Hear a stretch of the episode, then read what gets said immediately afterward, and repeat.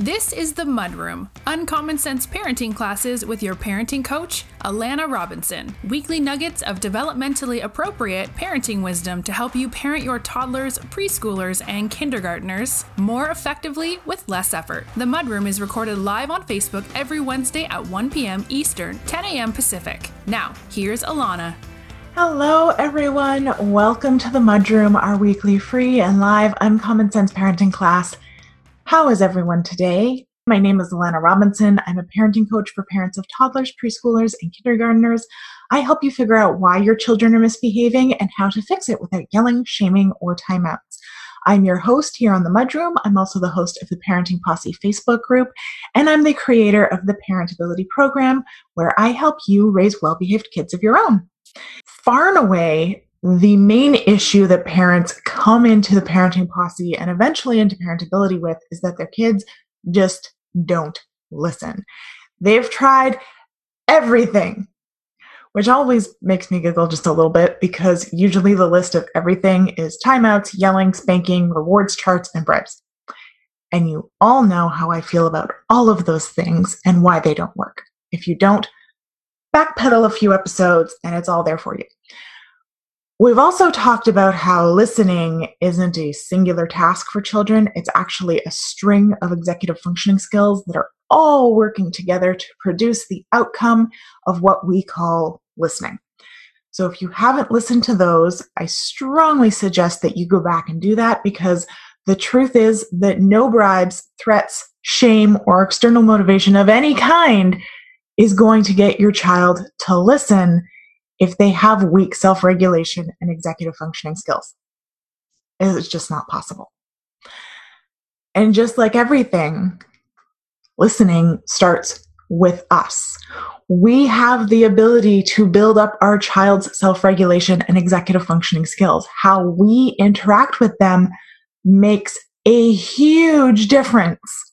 It can either build those skills up or it can totally undermine those skills.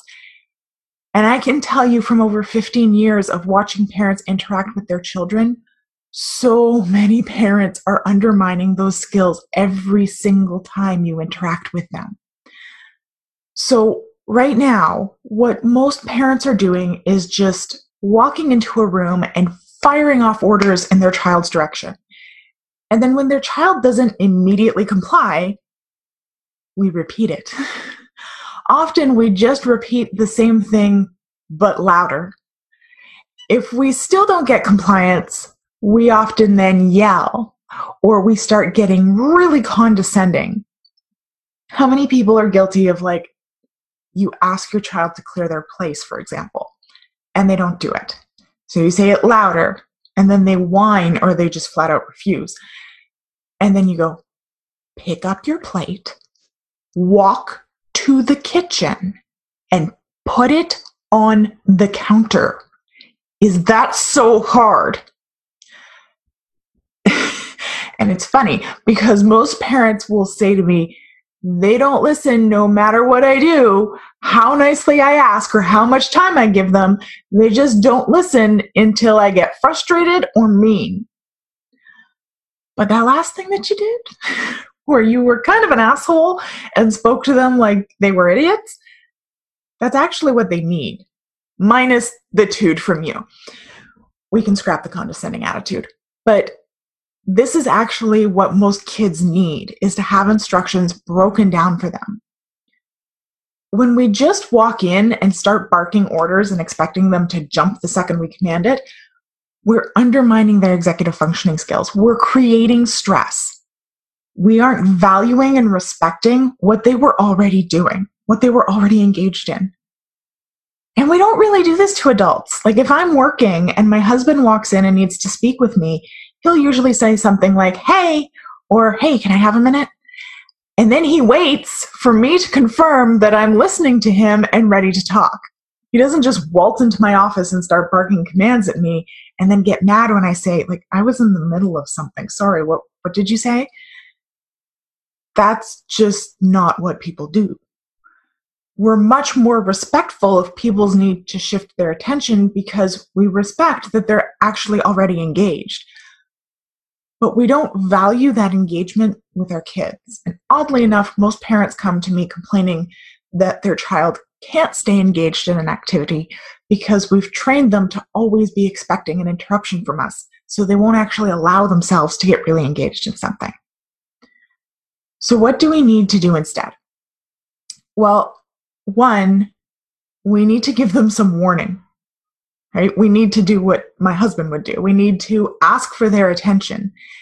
And then we need to bloody wait for it. it's not, hey, put your shoes away. It's, hey. Then you wait till they look at you. Please put your shoes away. Ask for their attention, and it will make such a difference in your child's so called listening skills. But it's not because it makes them a better listener to have eye contact with you. It's because it gives them a chance to shift their attention. Their eye contact is just an indication that they've actually done that. If your child's listening improves with this technique, that's a red flag that your child's flexible thinking skills are on the weaker end of the spectrum and could use some support in developing. Two, break it down without the attitude. Often we tell children to go clean up the playroom, and then we get upset when they s- just stare at us in bewilderment because go clean up the playroom is too general of an ask for a young child who has weak planning and prioritizing, organization, or working memory, or task initiation or self monitoring skills. So break it down. Please go put all your Lego in the blue bin and then wait for them to do that. Okay, now put all your dolls in the dollhouse.